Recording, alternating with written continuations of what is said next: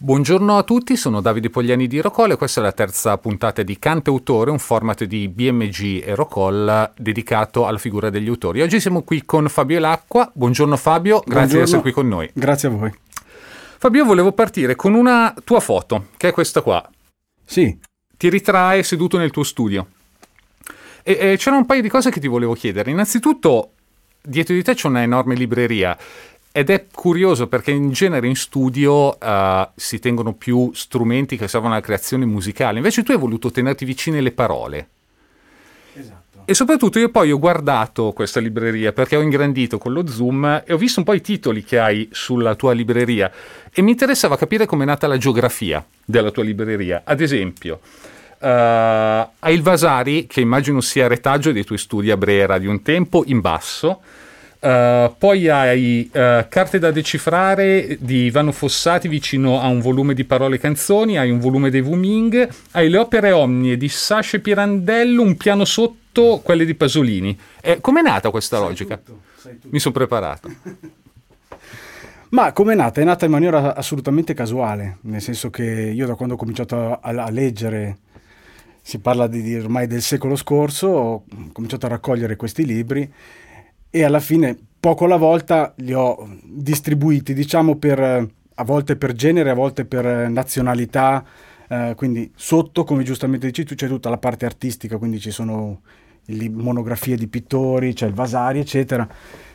Nella parte destra c'è tutta la parte dedicata alla poesia e poi ci sono tutti i vari romanzi, poi lì non si vede a sinistra, c'è tutta un'altra parte con i saggi. E sono più legato alla, alla letteratura che alla musica. In realtà non sono un grande ascoltatore di musica, eh, forse si sente. no, beh, ho visto che però la colonna dei CD è molto più piccola rispetto a quella dei libri, nella foto. Sì, perché in realtà ascolto mo- pochissima musica, poca e sempre la stessa. Mi piace di più leggere, è una cosa che... Mm, insomma, l'idea di, di poter immaginare quello che, quello che leggo attraverso le, i libri, attraverso la, la penna del, dello scrittore mi, mi, appassiona di più, è più vicino al mio gusto. Ma tra l'altro il, diciamo che il pubblico generalista se ne è accorto quando per Occidentali Scarma sono arrivati i complimenti di Desmond Morris e lì... Uh, è stata una manifestazione di come un bagaglio culturale possa anche servire per scrivere canzoni di Sanremo, quindi popolari. Ma eh, secondo te esiste ancora il pregiudizio vecchio stantio della divisione tra cultura alta e cultura bassa? secondo te ci sono artisti che un po' ci giocano? Esempio, metto dentro una citazione colta per darmi un tono. Allora, mm, la divisione tra cultura alta e cultura bassa esiste. Io personalmente non ci credo è un po' quello che si faceva con, uh, con le espressioni artistiche, no? che si parlava della, della, pittura, della musica, eccetera, vari, le varie modalità insomma, di espressione. Per me esistono grandi, grandi interpreti, grandi artisti e ci può essere un, grande, un grandissimo interprete, un grande artista che eh, diciamo, lavora in quel range che è considerato cultura bassa, ad esempio nella musica nazionale popolare. Oppure ci sono piccoli artisti che magari fanno musica classica, quindi non significa nulla secondo me questo. Per me conta l'individuo e quello che hai, quello che hai da dire. La cultura in sé eh, conta, ma non solo per la musica, conta per tutto, è una chiave di lettura che ti permette di, di leggere il mondo in maniera più, più, approfondita e quindi di capire meglio te stesso, perché poi alla fine questo è il discorso, non è tanto dare un messaggio, nessuno deve stare dietro una cattedra, ma semplicemente si, si tratta di capire meglio chi sei e quindi di conseguenza capire meglio anche gli altri. Tutto qui. Secondo te è una cosa che manca nella musica di adesso, appunto questo bagaglio che serve per decifrare? Allora, manca, e manca e lo, lo, si sente soprattutto in, in, in, certi generi musicali, dove ad esempio si fanno giochi di parole oppure si utilizzano gli slogan, che è un po' un linguaggio mutuato dalla pubblicità, quindi rappresenta un pochettino la, la, la l'abbassamento della musica a, a, prodotto commerciale, cosa che secondo me non dovrebbe accadere, anche perché la musica alla fine dovrebbe essere un elemento per capire meglio la vita, non per, dire, per integrarsi o per vendere, cioè, non dovrebbe essere così almeno secondo me. E, senti, parlando dei tuoi lavori uh, passati, più precisamente adesso quello che ti sto dicendo l'avevi detto a proposito di Ballata del Dopocena, hai detto di trovarti il 99% delle volte insoddisfatto di quello che hai fatto. Eh, il tuo tasso di insoddisfazione è sempre rimasto quello o è variato? E ti chiedo, ti preoccuperai quando il tasso scenderà e ti troverai a essere magari più indulgente con te stesso? Allora, il mio tasso di insoddisfazione, se possibile, è addirittura aumentato. Stiamo parlando di decimali ormai. Sì, sì, sì. Però è, è giusto che sia così. A me non interessa. Una volta che ho finito la canzone, onestamente non mi interessa più. Non la riascolto quasi mai quello che mi interessa è il percorso, perché quel percorso alla fine mi sembra eh, che sia una specie di ricerca quasi archeologica, ecco. Eh, quindi in questo senso non, non penso che raggiungerò mai poi questo non si può mai dire, il punto in cui sarò completamente soddisfatto. Posso essere più o meno soddisfatto, però l'insoddisfazione poi è la molla che ti permette di, di continuare a fare ricerca, di continuare a sperimentare sul linguaggio che, che, poi penso che sia la cosa più, più importante ma anche più divertente, no? più soddisfacente. Ma questa attenzione e passione per il percorso di costruzione ce l'hai anche quando ascolti o è una cosa che riguarda solo le cose che scrivi tu? Ma no, in realtà è una cosa che, che c'è anche quando ascolto, nel senso che nel momento in cui ascolti immagini già come poter utilizzare certe cose filtrandole chiaramente col tuo modo di averle ascoltate, capite, eccetera, poi nel lavoro che andrai a fare o che pensi di poter fare. Quindi c'è sempre, diciamo, questa, questa, questo approccio, insomma. Il tuo primo successo in carriera è arrivato nel 2016 con Amen. Successo eh. in carriera, dai, non usiamo parolone. diciamo, il tuo primo pezzo sì, importante che ha raggiunto un grande pubblico è arrivato nel 2016 appunto con Amen quando avevi uh, eh, 40 anni. Anche qua ci sono un paio di cose che mi piacerebbe affrontassimo. Il primo è il successo, chiamiamolo tardivo, che oggi sembra una bestemmia laica, no? Perché è passata quella filosofia anglo-americana del go big or go home. Poi vedi, pensa anche alle dichiarazioni di Daniel Eck sulla produttività degli artisti, del, del fare un singolo ogni tre mesi, eccetera, eccetera. Il secondo è l'affresco che tu hai dipinto in quella canzone. Tu avevi detto che, stavi, che scribacchiavi da circa otto anni, poi nel 2015 è arrivata questa opportunità e hai dipinto questo affresco. Ecco, come è nato? Cioè, cosa c'è dietro? Allora, beh, Amen è nata, è nata anche lì casualmente, come ci stavamo dicendo prima fuori nel senso che c'era una, una, conoscenza che all'epoca per me era, non era una conoscenza, era uno sconosciuto che si chiamava Patrizio Simonini poi con il quale siamo diventati amici, fonico, insomma, una, una bella persona che praticamente riceveva a mia insaputa dei provini che io mandavo all'epoca uh, a Francesca Barone, che era un po' un'altra amica, eccetera. E un giorno mi chiamò e mi disse, insomma, mi piacerebbe che tu facessi parte del nostro team di lavoro. Per me, io non avevo mai fatto nulla, quindi come, come dicevi tu, io continuavo a lavorare, cercavo di, sempre di disciplinare il lavoro, però alla fine non avevo nessun tipo di contatto. E dopo forse un mese così mi ha, mi ha parlato di Francesco Gabbani e abbiamo cominciato a lavorare a distanza via Skype, ogni tanto ci sentivamo, eccetera, e quando lui mi ha mandato questa, questo strumentale è venuto fuori insomma, questo, questo brano di, di, Amen. C'era un'idea iniziale già di Francesco, nel senso di, parola, di usare la parola Amen da qualche parte, ne avevamo già discusso.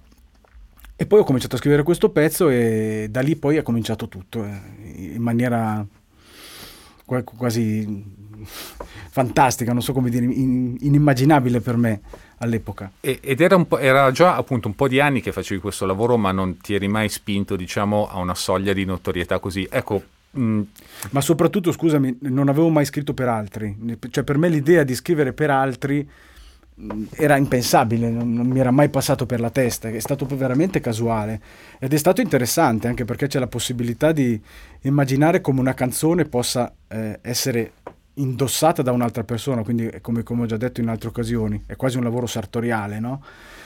Ed è interessante, molto, molto bello, molto divertente. E questa cosa di aver aspettato così tanto, nel senso di aver... Non è stato un problema, nel senso che non, non aspettandomi nulla, ma eh, facendo un percorso che per me era soprattutto un percorso personale di ricerca, ma dettato soprattutto anche dal piacere di fare certe cose, non ho mai inseguito l'idea di, dire, di, di, di, diventare qualcosa o qualcuno, di realizzare un progetto, se non in, magari in giovane età, in certi periodi, insomma, con Ballata del Dopocene era stato così, avevo fatto musicultura, perché c'era quell'idea, ma mai col fanatismo di dire devo assolutamente fare questa cosa. Assolutamente no. Hai covato una passione Sì, l'ho portata avanti e quasi quasi è lei che ha portato avanti me, non so come dire, cioè, l'ho vissuta in questa maniera. Ti ha accompagnato? Come? Ti ha accompagnato? Mi ha accompagnato, ma senza avere, cioè io non ho mai avuto un metodo preciso, se avevo voglia di scrivere scrivevo, ho fatto un periodo di tre anni in cui non ho proprio scritto nulla, mi sono dedicato ad altro, perché non avevo voglia, mi bastava già immaginarmi le cose, no? Quindi non avevo la necessità di trasformare quei, quei pensieri in un testo scritto, mi bastavano così, insomma. Tu prima, quando hai parlato di scrivere per altri, quindi di fare un lavoro sartoriale, ecco, tu dai l'idea di essere un autore che si concentra molto sugli interpreti con i quali lavora. Nel senso, tu hai, scrivi tanto fatto per pochi interpreti, diciamo, guardando tua, il corpus del tuo lavoro. Uh, questo mi fa pensare che tu tenga a instaurare un sodalizio prima ancora umano che non artistico. Ecco, uh, per come lavori, l'investimento emotivo è inevitabile? Cioè, quando lo manca lo senti anche nelle altre canzoni? Sì, per me è importante questa cosa. Io dico sempre che la canzone non è così importante, è il risultato di un rapporto umano. Quando riesco a instaurare un rapporto umano con qualcuno e di solito lo chiedo addirittura, incontriamoci, troviamoci a bere una cosa insieme, mi racconti, allora per me è molto più facile scrivere, mh, mm, proprio perché conosco il substrato, conosco un pochino, un pezzettino del, vessu- del, vissuto della persona che poi andrà a cantare il brano. Quando non è così ho la sensazione, e infatti cerco di evitare, di scrivere come, come uno che mette, mi viene questo esempio, eh, la carne sul bancone dell'S lunga perché la gente poi la, la, la prende, non, non, mi dà nessuna soddisfazione. Tra l'altro tu hai lavorato con artisti anche molto diversi tra loro, tu prima hai citato Francesco Gabbani, mi viene in mente Ornella Vanoni, quindi mh, per, sia per stile che per uh, età anagrafica molto differenti. Uh, c'è stato qualche, ci sono stati degli esempi di magari... Uh, instaurazione di rapporto umano molto veloce, molto facile, invece altri dove hai dovuto lottare, magari combattere per instaurare un rapporto che poi ti ha dato grande soddisfazione? Beh, ci sono stati degli esempi di rapporti nati facilmente e che sono duraturi e sono ancora vivi. Dire con Ornella è stato così, con con Marco Mengoni è stato così, eh, con altri un po' meno, nel senso che sì, si instaura un rapporto, c- però magari eh, è soprattutto uno scambio di notizie un po' sulla vita, ecco così. Andare oltre non è sempre così facile, però quando capita è, è quasi miracoloso. Allora lì veramente cominci a, a sentire che quello che stai facendo per quella persona è la cosa giusta, ecco, non so come dire, come quando conosci una persona da tanto tempo e capisci già cosa sta pensando, ecco, riesci addirittura ad anticiparla. Quindi non è sempre facile, in alcuni casi però è... Ma va bene così, è giusto che sia così, come nella vita reale, insomma, come, come quando vai al bar e con una persona ti, ti, ti metti al banco a berti un, un bicchiere di vino e, e in tre secondi l'hai già conosciuto e con altre persone magari ci parli cento volte, ma il tuo rapporto rimane sempre a un livello superficiale. Quindi se un autore che ci sta ascoltando, che è un tuo fan, do- si dovesse chiedere cosa posso fare per instaurare un rapporto con Fabio Lacqua, non c'è la regola, è chimica, come dire. Sì, sì, sì, sì. Eh, senti, invece, passando alla tua carriera da artista, da, da cantautore, mh, mm, a, a, gennaio avevi detto... Facciamo da cantautore, da artista... Da cantautore, sì, meglio sì, cantautore. Sì. Va benissimo. Uh, a gennaio avevi detto che la BMG ti ha più volte chiesto di realizzare un nuovo disco tuo. Uh, hai ceduto? Stai cedendo? Sì, sì, ho ceduto. Hai ceduto, bene. ho felicemente ceduto, nel senso che mh, mm, c'è questa possibilità, c'è questa volontà di farlo, quindi probabilmente con, eh, con l'arrivo di settembre-ottobre cominceremo a mettere mano insomma, a questo disco, a registrarlo e mi sembra una cosa, è una cosa insomma, che mi mi intriga parecchio. Can- Vedia- vediamo che cosa succederà. Le canzoni ci sono già? Le canzoni ci sono già, sì, sì.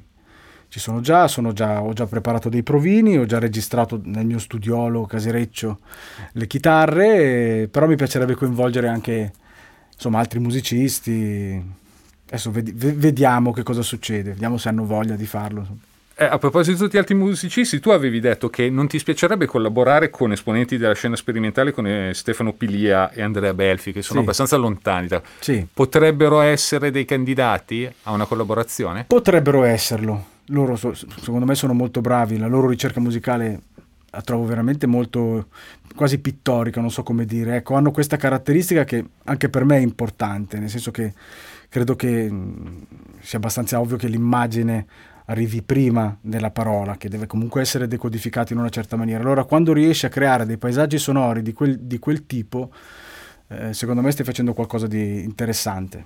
Quindi, e sì. tra l'altro fa, ti porterebbe, credi, una cosa del genere a cambiare anche l'approccio che hai tu alla composizione?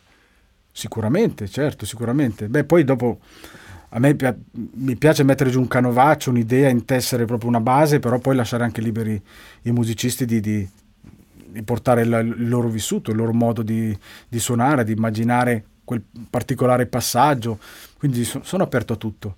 Sì, sembra quasi il lavoro di un regista, no? quando fa lo storyboard, quindi con i disegni di eh beh, sì. come pensa l'inquadratura. Alla fine così, torniamo, e torniamo al discorso delle immagini che stavamo facendo prima penso che sia la cosa più, più interessante, più, più, ovvia da fare, anche perché sennò si tratterebbe di, semplicemente di riprodurre delle parti che sono già state suonate, però io ho un modo, può darsi che il tuo modo sia più interessante del mio, più efficace. E quindi è giusto secondo me assecondare, ci deve essere uno scambio, un confronto, è lì il fertile, se no diventa esecuzione e basta. E sempre a proposito di immagini, uh, tu prima mh, hai detto uh, io le canzoni le scrivo poi le, le lascio lì, le abbandono. Una volta parlando di questa, di questa, tua modalità hai parlato di canzoni come quadri che crei e poi esponi. Ci puoi chiarire bene, più o meno cosa, cosa intendi per questo? C'è una sorta di distacco una volta che... È una sorta di disinteresse che, che, cade nel momento stesso in cui ho finito di dipingere il quadro oppure di scrivere la canzone perché ho esaurito un percorso, perlomeno in, in, su quella tela o su quella canzone. L'idea per me che odio i live di dover riproporre eh, per decine di volte la stessa canzone davanti a un pubblico sarebbe come ridipingere lo stesso quadro per decine di volte ed è una cosa che non fa per me. Cioè non non mi appartiene. In questo senso ho un approccio più pittorico che, che musicale. Quindi capisci quei, quegli, artisti, quegli artisti, gruppi, cantautori che odiano talmente tanto certe canzoni alle quali si sentono condannati? Sì, ma è, ma è, è come mangiare lo stesso piatto tutti i giorni. Alla fine, dopo un po', dici buono il panino con la mortadella, però voglio cambiare, voglio fare altro. No, veramente è proprio un... Eh, è un percorso che si esaurisce e una volta che è esaurito io personalmente ho bisogno proprio di dimenticarmelo e per prendere un'altra strada, fare un altro percorso che mi porti da un'altra parte, chi lo sa. È come se tu dovessi farmi la stessa intervista per 50 volte. Cioè, capisci che dopo un po' le stesse domande, no? Finiremmo a parlare di sport, non so. Di, di sport no, però... No, anche io, io non sono ferrato, non so nemmeno di... io. Però capisci, diventerebbe tedioso per te, per me, eh, non è più interessante, non è più interessante. Capisco che c'è la componente teatrale nel momento in cui tu vai su un palco per cui ti devi esibire, però se uno può sopravvivere in un'altra maniera, per me è meglio evitare. Quindi non sei, immagino che tu sia uno che non va nemmeno ai concerti. Poco, pochissimo, Poco. pochissimo. Ho visto pochissimi concerti che mi sono piaciuti, eh, però no, a questo punto mi viene. Che concerti ti sono piaciuti? Perché voglio dire, sei, sei il, il, classico esempio di pubblico molto esigente. Beh, beh, uno dei concerti più belli è stato Petrucciani. Bellissimo, un concerto meraviglioso. Eh, adesso non mi ricordo se era da, ad Arona, da qualche parte, comunque era, era una roba. C'era Steve Gadd alla batteria, in un posto immerso in un bosco addirittura, una cosa veramente speciale. Beh, poi so, Paolo Conte, un concerto bellissimo che ho visto a Roma, di Andrea Vigevano, eh, ci sono stati t- anche altri concerti.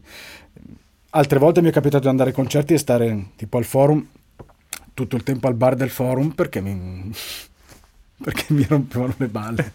che tra l'altro non è che sia granché neanche il bar del forum, voglio dire. sì, però sai, è, è sempre un bar nell'immaginario, esatto. sempre, è sempre un posto più più raccolto, più ecco, accogliente. Sì, sì, e poi c'è la birra. E poi c'è la birra, anche se non è un granché quella birra lì, attenzione, è abbastanza quella. annacquatella. Esatto. Però D- diciamo in mancanza d'altro va bene anche quella.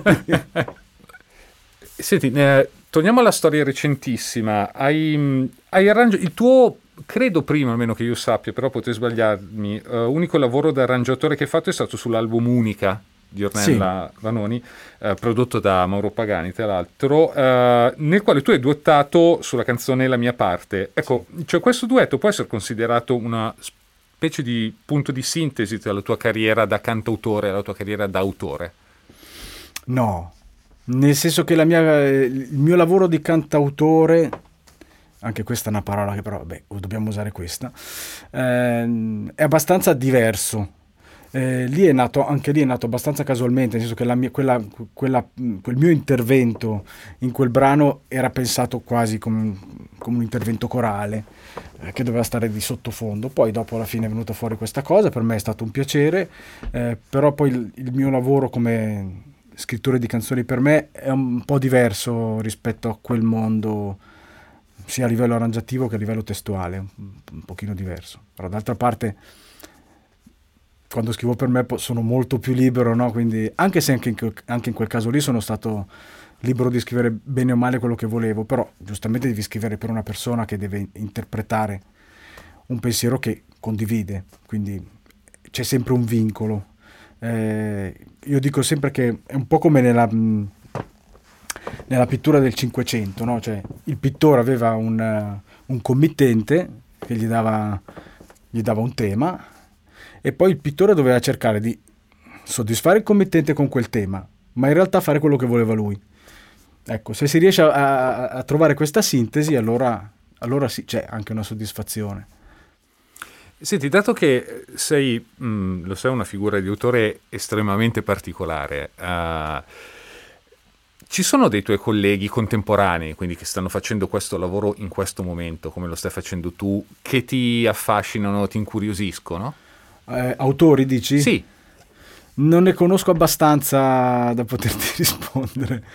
E invece Ce ne te... saranno sicuramente di bravissimi, solo che non, eh, non, non frequentando molto eh, non conosco molti autori, per quel momento non ti saprei dire. Mentre invece interpreti giovani, interpreti contemporanei che ti incuriosiscono, sui quali ti piacerebbe fare il sarto? Beh, ci sono, ci sono beh, giovani, giovani, anche sui giovani. Anche relativamente giovani, diciamo. Beh, ad esempio si parlava prima di Niccolo Fabi, è uno che, che, secondo me sta facendo un percorso molto interessante sia a livello di testi che a livello di, a livello di arrangiamenti. Adesso mi viene in mente solo lui.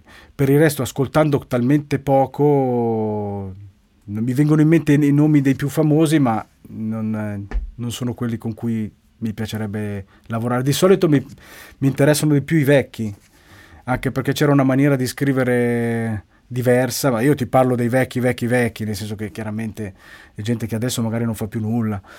Ecco, con quelli mi sarebbe piaciuto collaborare. Ti parlo di Fossati, ti parlo di, di nomi che, che, ormai sono scomparsi, tipo Bertoli, secondo me era un grande. Eh, insomma, questi sono... Però dei tra i giovanissimi sicuramente ci saranno delle cose interessanti, però non, frequento poco. Eh, pensavo che non hai parlato di musica straniera. Io quando indagavo sulle tue letture ho scoperto che sei un fan di Hemingway e Fante, che sono due grandissimi narratori sì. americani entrambi. Tra l'altro io non ho visto che c'erano americani, quindi pensavo che non ti piacessero. No, no, no. Che... Eh, non hai parlato di musica straniera. Questa fascinazione verso uh, cantautori del passato ce l'hai anche sul, sul, versante straniero? Ma sicuramente, sì, sì, sì. Cioè, parliamo di Brassens, parliamo di Cohen, parliamo di Dylan, però ci sono anche cose contemporanee che mi piacciono molto, ad esempio i Radiohead, secondo me sono una band, mm, come dire eccezionale da, da, tutti i punti di vista. La loro sperimentazione, sia a livello di testi che di musica, è bellissima. I dischi di Johnny Greenwood, eh, che, che, le colonne sonore stesse che ha fatto lui, o, o Tom York anche quando lavora da solo, sono, sono veramente meravigliose. Insomma, ci sono, ci sono tante cose interessanti. E poi anche band più, più datate, i Police ad esempio, secondo me hanno aperto anche delle strade molto interessanti tutte cose di una certa... Beh, insomma, eh, ottimi gusti, ecco. Diciamo, sì, non... boh, cioè, gusti. eh, senti Fabio, eh, prima hai parlato che sei, sei, più appassionato di letteratura che di musica, uh, sei appassionato di immagine, hai studiato arte. Uh, hai mai pensato, ci sono tanti tuoi colleghi che al di là dell'attività musicale si cimentano nell'attività cinematografica, nell'attività narrativa, nell'attività artistica. Hai mai pensato anche tu di fare questo passo? Ma io in realtà ho, con la pittura ho sempre... c'è sempre stato un dialogo. Io fino a, po- fino a poco tempo fa facevo anche qualche mostra che poi era poi più un pretesto per mangiare e bere in compagnia perché poi i dipinti anche lì va bene. Eh, no, per quanto riguarda invece l'idea di fare un video un documentario un film non ho le conoscenze. Magari affiancato da qualcuno sarebbe interessante magari fare una coscrittura sarebbe, sarebbe interessante. Beh, a me l'immagine piace molto. Mi piace l'idea di ad esempio di poter costruire dei video su eventuali miei brani che però siano quasi dei cortometraggi, nel senso che i video che vedo io oggi non mi interessano, nel senso che sono sempre dei, quasi dei, dei commenti didascalici al testo. Tipo il, il, il cantante che canta. Sì, al... cioè, a me piacerebbe che uno mh, vuole vedere questa, questa, questo video, puoi anche spegnere la musica e guardarlo e basta, deve poter raccontare. Che stia in piedi sulle sue gambe, quindi. Deve stare, sì, anche perché è una forma di linguaggio autonoma, quindi non ha senso che diventi una stampella di un'altra forma di linguaggio. In, que- in, questa maniera potrebbe essere interessante. Hai già in mente qualcosa? Tipo, io mi ricordo dei video, non so, quello di Phil Depende e Danoso Jr., dove loro giocano a golf uh, in mezzo a New York, cioè, cose strane. Cose... Le, a me avevano in mente Cipria Maresco. Ah. Ecco, a me piace quel mondo lì, quel tipo di bianco e nero lì. Quella fotografia scabra, sì, molto... Sì, molto asciutto, molto secco, quasi espressionista, non so come dire, eh, o neorealista. Mi piacerebbe un approccio del genere. vedremo i uh, clip delle, del, tuo brand, del tuo album. Uh, ci pensi per il tuo nuovo disco che farai, che inizierai Ma a lavorare? sì, sicuramente sì. Fabio, senti, eh, cosa manca secondo te alla canzone oggi? Eh. La canzone che, che ascoltiamo in radio, quella, che, quella, non dei grandi classici che tutti noi abbiamo sulla, sullo scaffale, ma quella che, che fruiamo, anche non volendo. Io trovo che la canzone di oggi sia, abbia un difetto, che sia nel 90% dei casi autoreferenziale, che non ci sia uno sguardo, ad esempio, sul sociale, sulla vita di tutti i giorni. Quindi eh, secondo me manca questo, proprio uno, uno, scandagliare il vissuto che non sia semplicemente il tuo, il tuo, eh, il tuo punto di vista. Insomma, lo, secondo me manca questa cosa qui, cioè una, uno sguardo che vada verso l'esterno e che non sia sempre uno sguardo verso l'interno. Eh, che io trovo di una noia è per quello che sono più legato a un certo tipo di musica, a un certo tipo di canzoni, perché erano proprio era più, più che essere un cantautore, era proprio un cantastorie, no? Quindi mm, raccontare le storie degli altri. A me piacciono, a me io sono curiosissimo delle vite degli altri, sono proprio eh, molto interessato a quello che fanno gli altri. E, e secondo me è più interessante raccontare la vita degli altri che raccontare la propria. Almeno la mia è una vita di una noia. Vabbè, ma è quasi un approccio da cronista. Ecco perché hai parlato di documentario eh prima, sì, quando ti ho detto film. Sì. A te ma perché Hemingway, perché Hemingway, è un grande? Perché lui era un cronista. Lui, lui, lui inizia come giornalista, no? E, e, ha questa capacità di, di scrivere in maniera essenziale.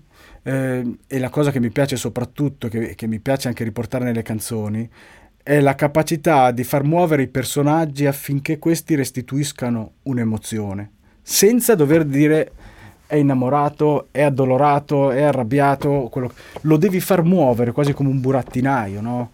Eh, allora quello secondo me rende più reale, perché se no è sempre realistico ma non è reale.